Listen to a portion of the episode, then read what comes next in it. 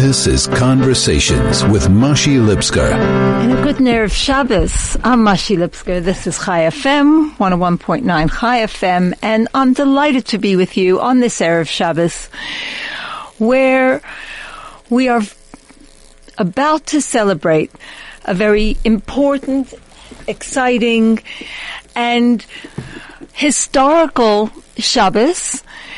The events in the Parsha are exciting, exciting indeed. But they're also challenging. And today we want to speak a bit about challenges. These are things that we all encounter. They've been encountered by individuals and particularly by Jews and particularly by the Jewish nation throughout the millennia. And of course, the journeys, personal and general, through exile to redemption are all clearly prototyped for us in the stories of the Exodus and the redemption from Egypt. We are up to the fourth parsha, the fourth portion in the book of Exodus and the book of Shmos. The first one, the descent, the terrible back breaking and spirit breaking labor, the birth of Moshe, and the beginning of setting the stage for what would ultimately result at the end of last week's Parsha and the beginning of this week's Parsha, the Exodus. And the Parsha this week begins that it was when Pharaoh sent out the Jewish people from Egypt. So they're on their way. Where are they going? They're going toward their mission in life. They're on their way to receive God's Torah. They're on their way to receive the Torah at Sinai. And then the troubles begin. One could think that everything now is going to be all right. Hundreds of years of slavery have come to an end.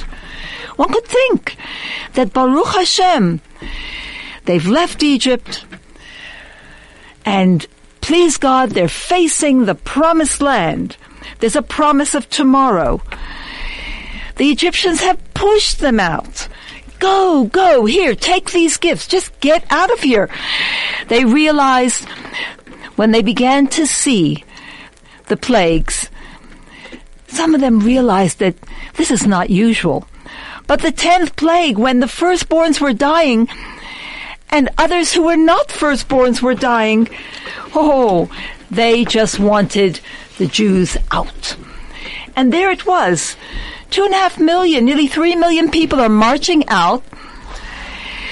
And it was a wonderful, wonderful moment. And immediately, Pharaoh pursues them. There's a sea in front of them. They run out of food. They run out of water.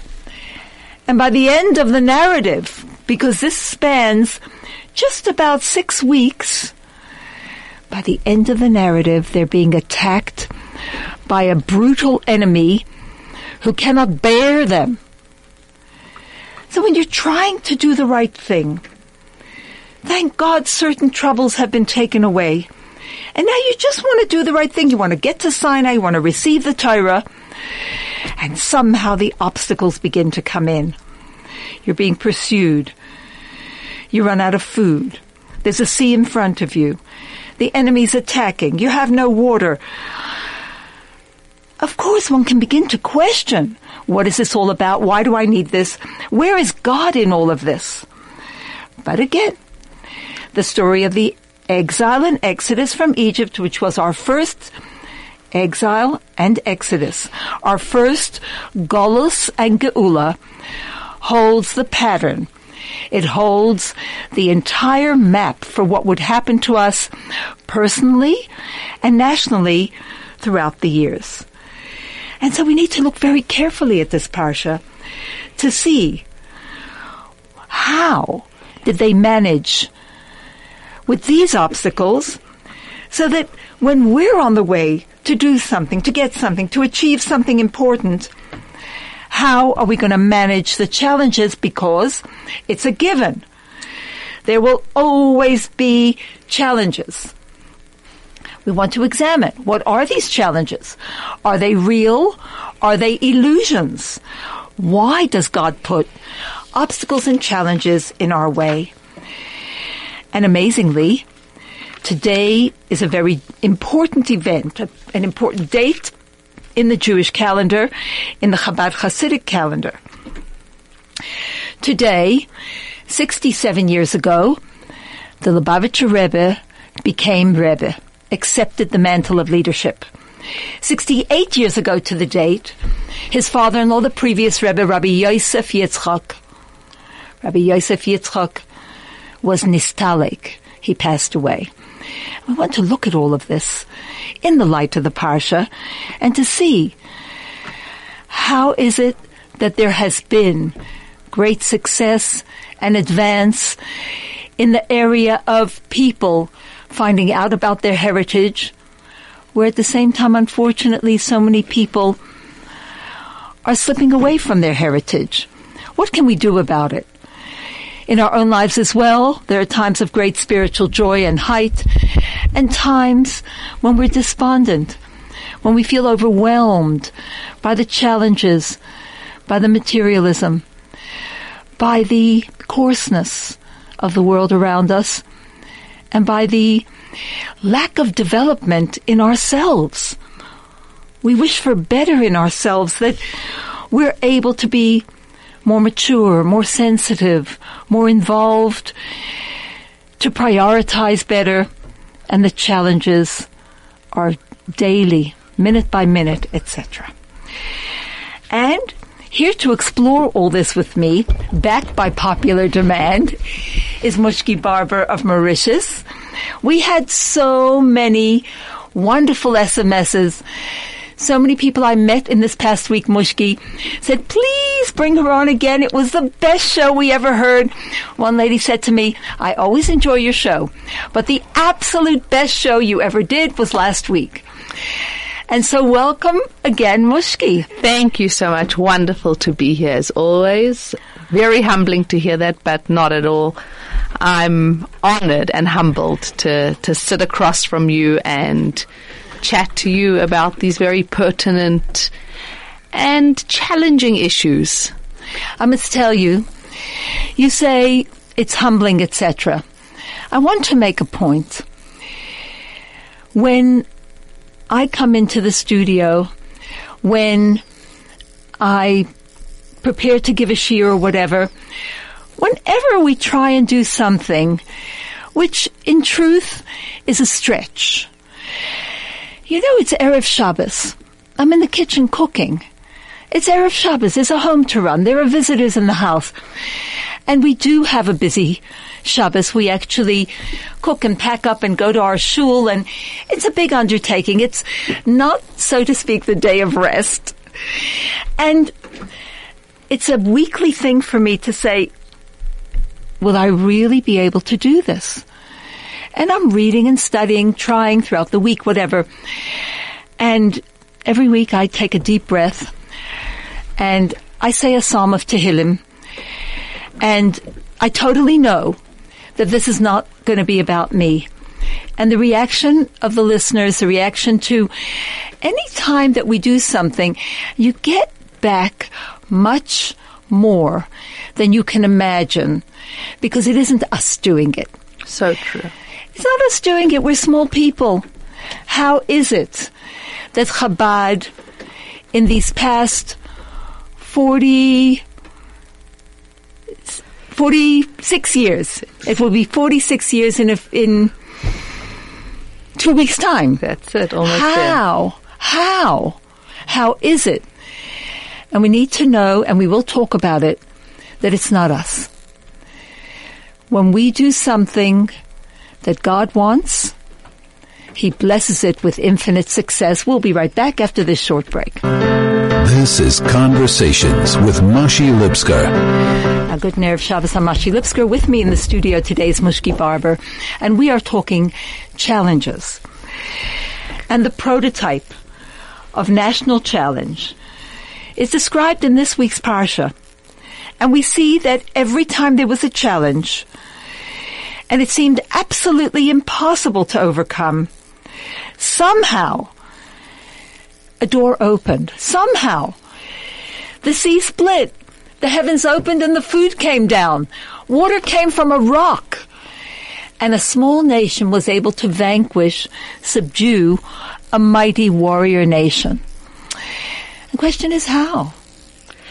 The interesting thing is, to me at least, often a challenge won't look like a sea in front of you. Often a challenge doesn't look like the nation who's chasing you. If a, if we were to look at someone else's life, often we say, "Oh, they have such an easy time. If only I had their peckle, if only I had their package, I would be so fine." But of course, we know that Hashem tailor makes each person's package just for them, and we don't have to think to ourselves if it doesn't look like a raging ocean. It's not a real challenge. Hmm. If it doesn't look like an army chasing me, why am I getting frazzled by this hiccup life is giving me. You know, so often when people, especially in South Africa, when I'm traveling out of Mauritius, will see me, see us, oh, you live in Mauritius, such a holiday. You guys must be on vacation all the time. And yes, it's a very relaxing life there. But first and foremost, I would say, I would never want to be on vacation all the time. What sort of life could that be? Where we're not pushing ourselves, where we're not facing challenges in order to cr- become stronger and grow greater and reach higher heights. What's the idea of gym? Obviously, there's the concept of weight loss. But when someone is lifting weights, why would someone lift weights? You create an obstacle for yourself in order to create gains in order to achieve higher purpose in whatever field it might be. And whether the challenge in front of you looks like Mount Everest, like the Jewish nation, it literally, how were they going to overcome this great challenge? Or whether the challenge might be something that in the eyes of someone else, meh, not such a great deal. To you, you've been given your strengths, you've been given your weaknesses. We've been given each thing that we need to overcome that challenge, and we need to know that no challenge is ever there just to overcome it and then it's left in the dust. Any challenge that we get is a step higher. You know, I've always loved the analogy of a kid running up the down escalator. How many of us have done that? You know, we look in the mall at the down escalator and, you know, uh, challenge yourself. How how quickly can you run up that? And the mother is shouting, "You come back down here, right? Don't you run up that escalator? You will fall. You will." But what is that idea? Life is a constant moving challenge, and that escalator that's going down, that's life. What are we? We're the kid climbing up that escalator. Now, what happens? as much as that kid will move, he will go higher. As long as his legs are moving, as long as her legs are taking her to the next step, she will keep moving up. The minute she stops, the escalator will start bringing her back down to the bottom. And yes, obviously life is much more than a escalator going up or going down.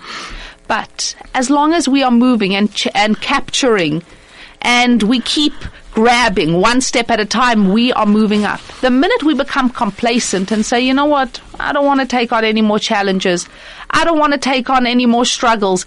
I don't want to, I'm, I'm too tired. I'm too, no, it's not for me. That escalator is going to be pushing us down and we're going to, there's no such thing as standing still in life. Hmm. It's all about moving higher and higher and each challenge will bring us to that next milestone. Hmm. Well, you're you're giving me the the lead, as it were, to something I wanted to say at the beginning, and that is a, a shout out to our dear listeners at our parents' home, because when one thinks of it, it's not a place of choice to be living in an institution, Of course. and to see some of those wonderful people and how they not only make the best of it for themselves, but for one another. So true. And just want to say hi to all of you and also to say to the listeners, if there's anyone out there who listens and would like a shout out on a Friday, it would be so nice and such a pleasure for me, not only to greet you, but to be reminded that you're actually out there listening and smiling. And, um, like my dear friend Rivka, who said to me this week on the Wednesday shiur, she said, it's always good, but last week, nothing can touch when Mushki was here. And I thought that was absolutely generous and absolutely heartwarming. We know people are listening and we know that they're gaining. You know, it's. I think it's such an appropriate point that you that you talk about because almost sitting behind a microphone in a, radio station can seem like you know you're talking. Sometimes in life you know we we open up the book of psalms. We feel like we're praying. Sometimes you talk to your spouse. You feel like you're talking but you uh, the it doesn't seem that then anybody's home. It feels that you can call your child's name 10 times in a row and meh, no response. But there always is someone listening. There always is a response. There's always a ripple to the actions and the words that we do and say and the challenge of the ocean in front of the Jewish nation, to me, is a very powerful point that it wa- what was the challenge? It was a challenge of water. What is water? Water can symbolize many things. Water is life's greatest blessing. Of course, we know in Cape Town how the entire city is suffering, how you know, that they couldn't have imagined that it would lead to this. Water can symbolize one's tears, the struggles one has been through. Water can symbolize the flood, the great flood that took place with Noah. So, what is water standing in front of one? I propose another little idea. When one sees water, it can be the idea not just of a little bit of blessing, but we know that with a drop of water, so much greatness can happen. And imagine a sea of water. To the Jewish people, what happened to that water? The, Jew- the water had to split in order for them to traipse across the ocean and make it to the other side. And water can seem insurmountable at times. But sometimes a little word of prayer can give us that boat, as it might be, to take us across. Hmm.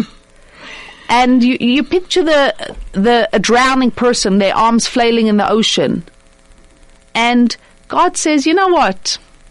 You're not going to be, you're not going to be that nation. I won't leave you between a rock and a hard place. I'm going to make sure, not only just that I carry you through, but I'm going to build you a highway across. Hmm. I'm going to pave you a road because you are my people. And so hmm. often we can, like we said, you sit in a radio station talking on a microphone, you can feel alone, but you're never alone hmm. because we are his people and we have each other. Amazing. So let's go back to the beginning of the parsha when they're facing this incredible challenge. Behind them is the army, bearing down with horses and chariots and warriors, and Pharaoh himself leading the way. Frightening to a nation whose mentality is a slave mentality. For 210 years they've dwelt in Egypt. 86 of those years have been bitter, bitter, harsh exile. And they are broken. Somehow they're out, and their worst nightmare comes true. The Egyptian army is bearing down on them. And there's nowhere to run, as you say, Mushki, between a rock and a hard place.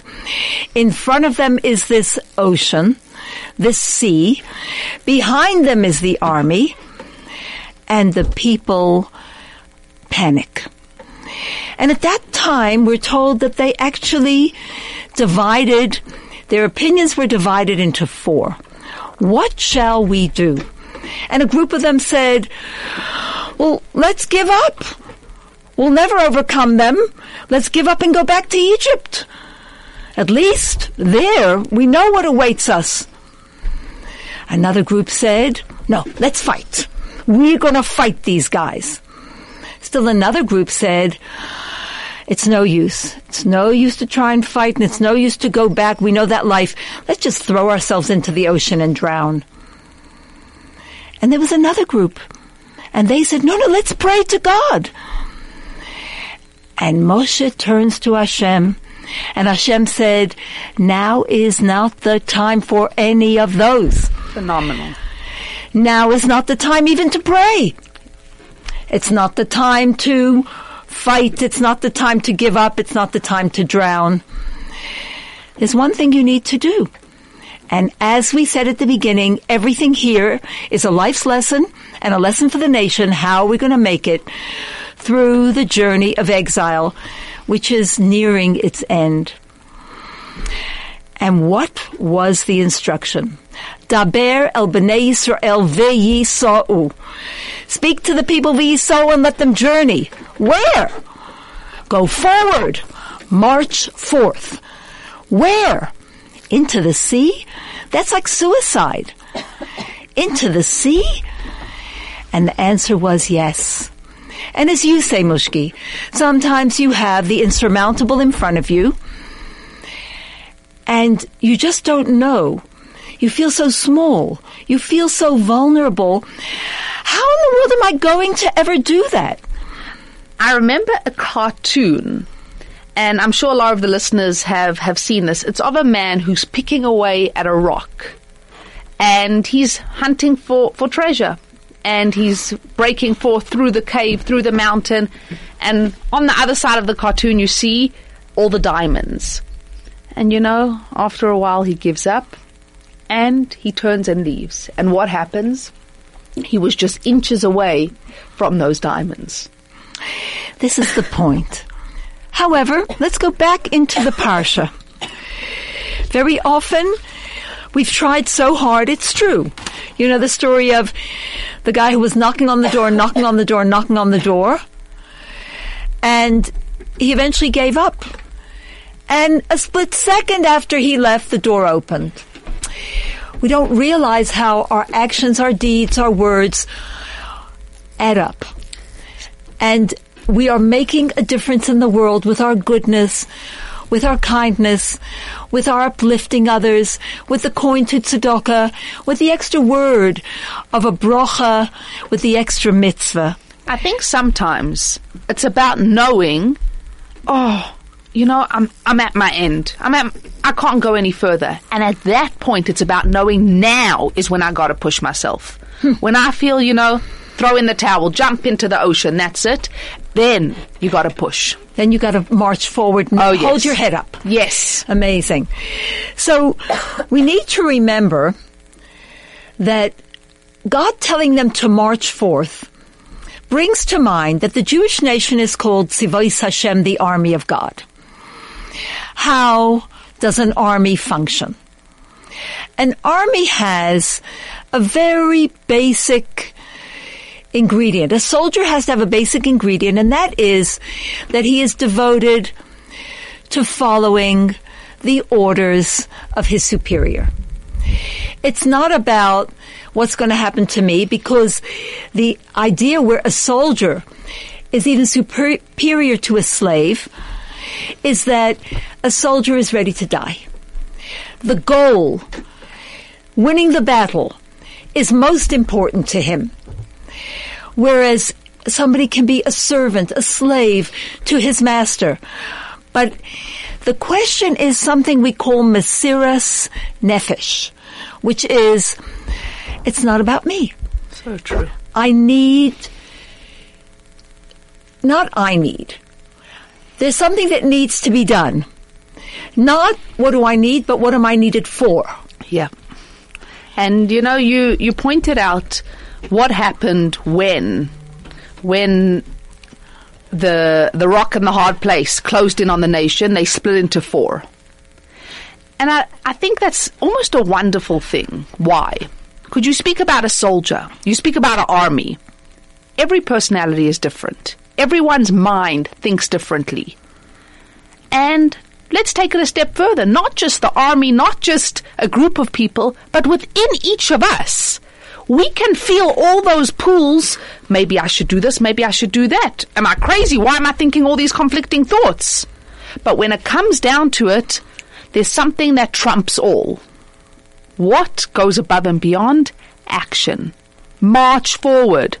Sometimes you sit and you figure and this and think and this way and that way, and that's when we lose that moment of if you go now, that obstacle, what will happen to it? Just as with the Jewish nation, they marched forth, And the sea split. you walk right through them, and that obstacle will become a miracle. Huh. I love that. That obstacle will become a miracle. But you have to know that if you don't take that step, your miracle may never be revealed to you. You won't find those diamonds on the other side. Sure. So in terms of the sea, there was one man who took the plunge. Yeah. His name was Nachshon. Nachshon, the son of Aminadav, a brother-in-law to Aharon, Yeah. had that complete Mesiras Nefesh, putting himself aside and saying, if this is what God wants, this is what it's about. And he jumped in. And he was up to his neck before the sea actually became a miracle, became dry land. And that's the point. Hashem puts the challenges in front of us. Nothing happens except through Him, big and small. But when we do our human best, we're not infinite, we're not superpowers, but when we do, we stretch to the maximum of what I can do, Hashem throws open the miracle chamber. In fact, that's why the challenge is there, as you said, to grow us. We need to understand that whatever Hashem puts into our lives is tailor made for us so that we can grow. And then there's a secret I want to share. Mushki, you mentioned all these options that come into play. Should I keep quiet? Should I shout? Should I withdraw? Should I give up? Should I leave? Should I stay? And basically, we have a teaching that in our hearts, we will hear a message of what to do, but it's the first message. That's called the Yetzer Tov. And he whispers very quietly, don't go there. Say that now. It's hard for you, but say it. Don't say that. Stop. Go. And then a louder voice comes clamoring in, and that's the negative side. That's the Yetzer Hara. No, no, you deserve. Why? You, uh. And very often, the noise convinces us. But if we breathe and lead with our heads, the first message is the godly message. The godly soul is saying, don't do that. Please say that. We'll be right back after this short break. This is Conversations with Mashi Lipskar. Uh, I'm Mashi Lipskar. It's Erev Shabbos Parshas Beshalach. Special Shabbos called Shabbos Shira. The custom is to feed the birds before Shabbos because they helped us in the desert by eating up the manna that could have, God forbid, interfered with our faith. Whole other story. Coming to the week of Tu B'Shvat, the new year of the trees. But the day we find ourselves on today is an historic date. It is the 10th day of Shvat. And Yud Shvat is the day of the passing of the previous Lubavitcher Rebbe, and when a year later, the seventh Lubavitcher Rebbe formally took on the mantle of leadership. The name of the previous Rebbe was Rabbi Yosef Yitzchak.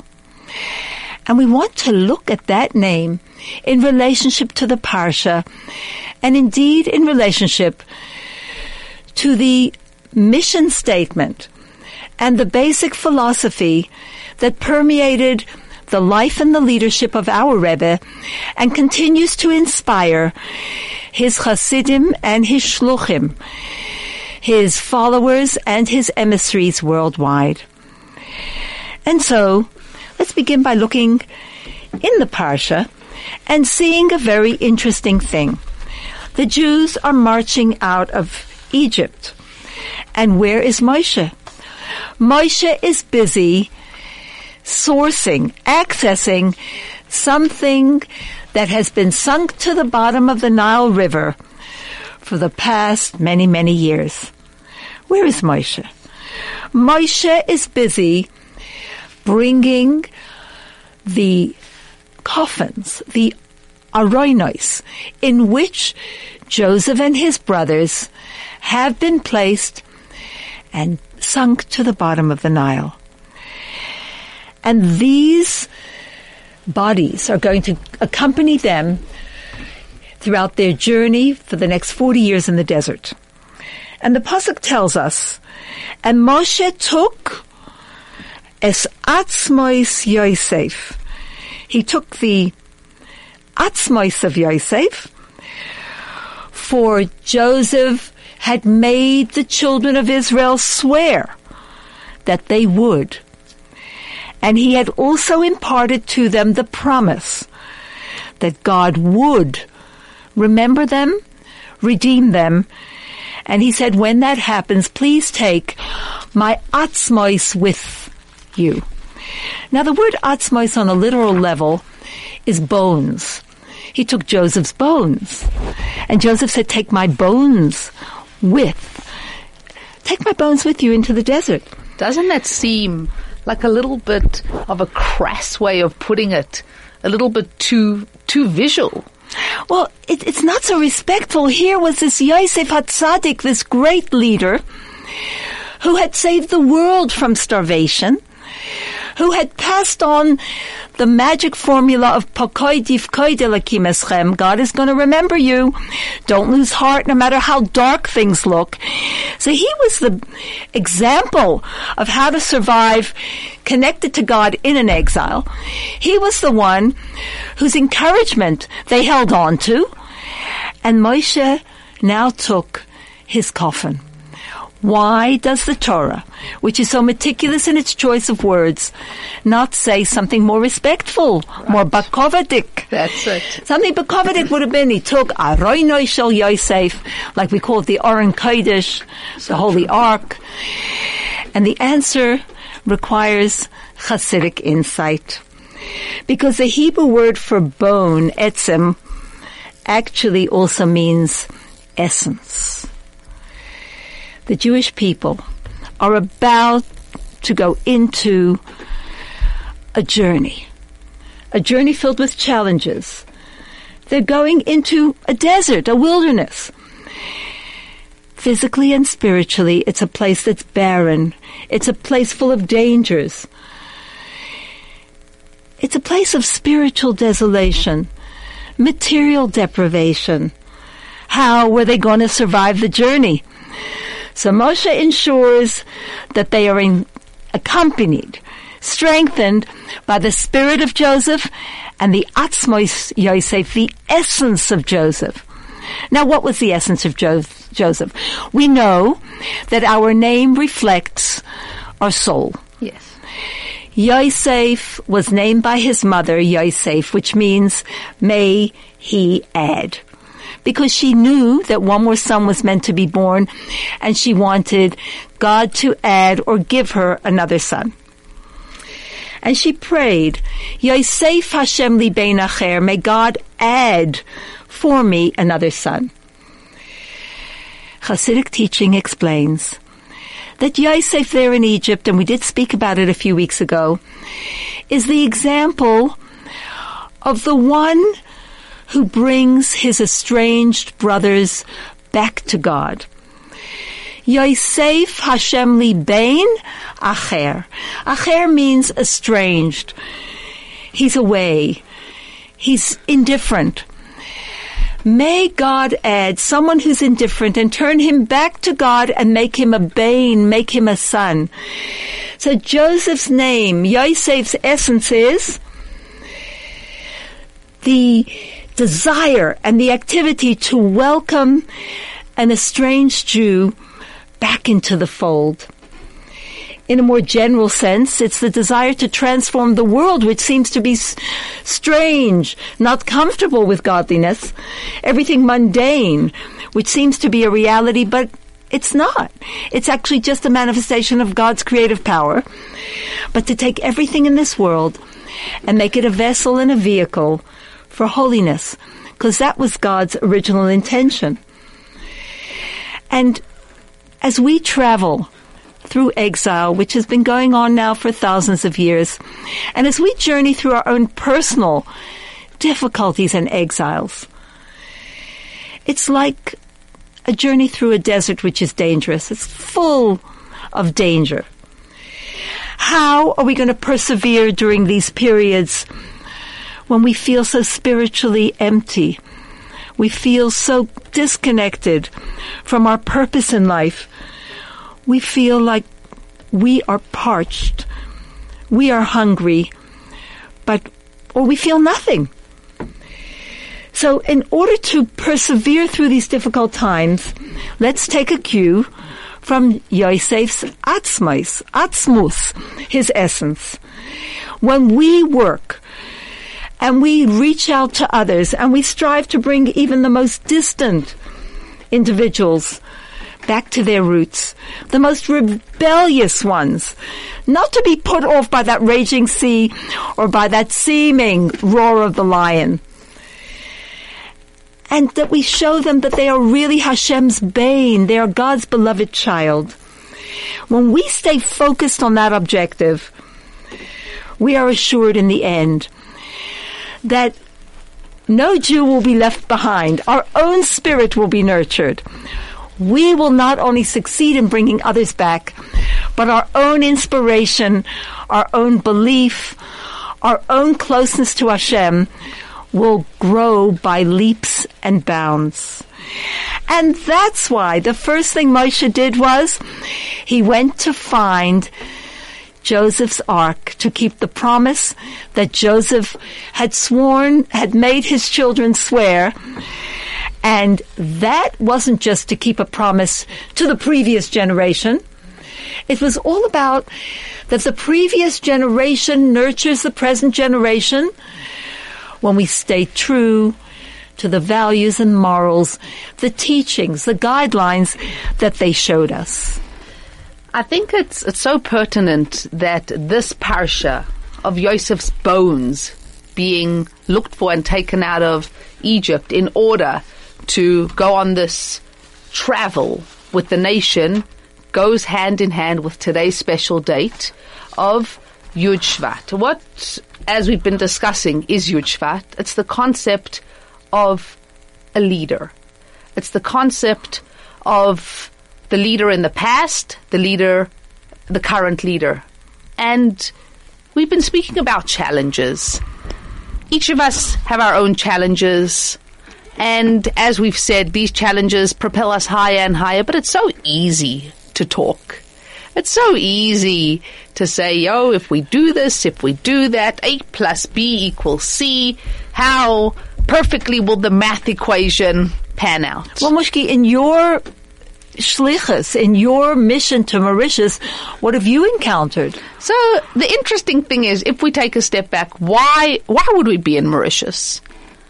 I actually never saw, of course, not the previous Rebbe, but I never even met, even as a child, the Rebbe of Lubavitch.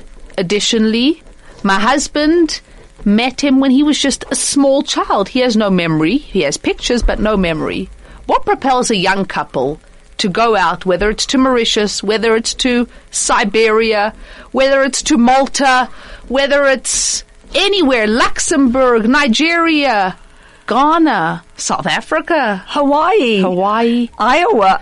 What would encourage and propel a young or not so young couple to be spending their time doing this? When we moved out to Mauritius a number of years ago, I will tell you straight up, it was not easy. The challenges were apparent. On some days, the challenges looked to us like the ocean.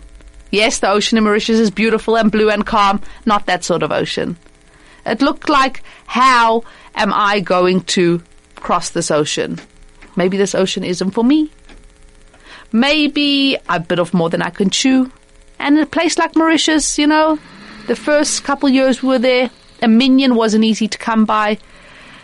It brings to mind the Yom Kippur the, um, that we were there. I think it was either the first or the second Yom Kippur. It was coming Kol Nidre. I mean, and if you think of Kol Nidre in your shul here in Johannesburg, wherever it might be, what do you think of? The flocks of Jews arriving, the pews being filled up, everyone, you know, jostling with their elbows. Give me a little more room over here. It's not exactly the emptiest day of the year in the shul. And we were waiting and waiting for a minyan. Hmm. And it had gotten dark.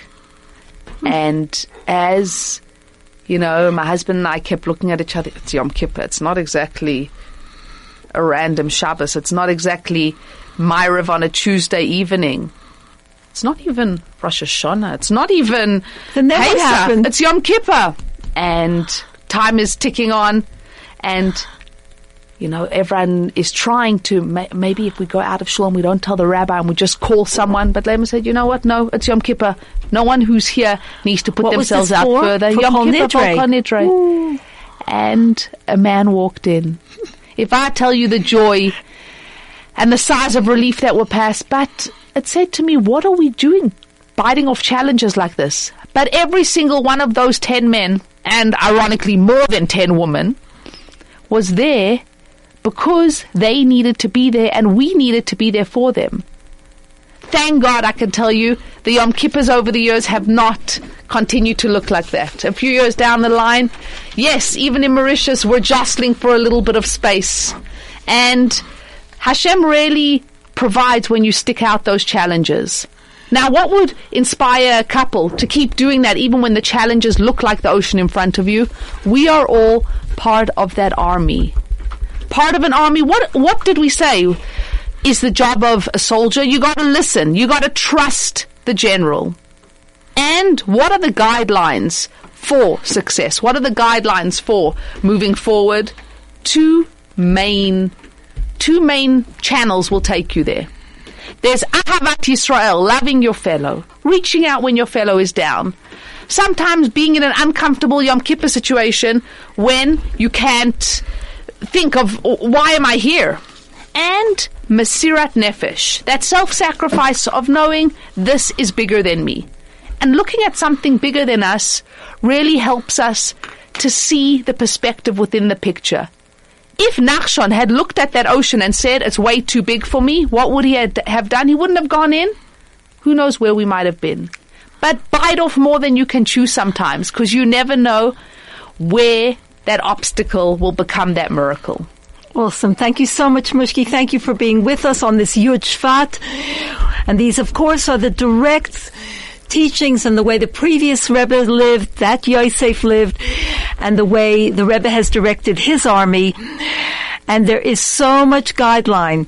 There is so much that has been taught to us as to how this army needs to march.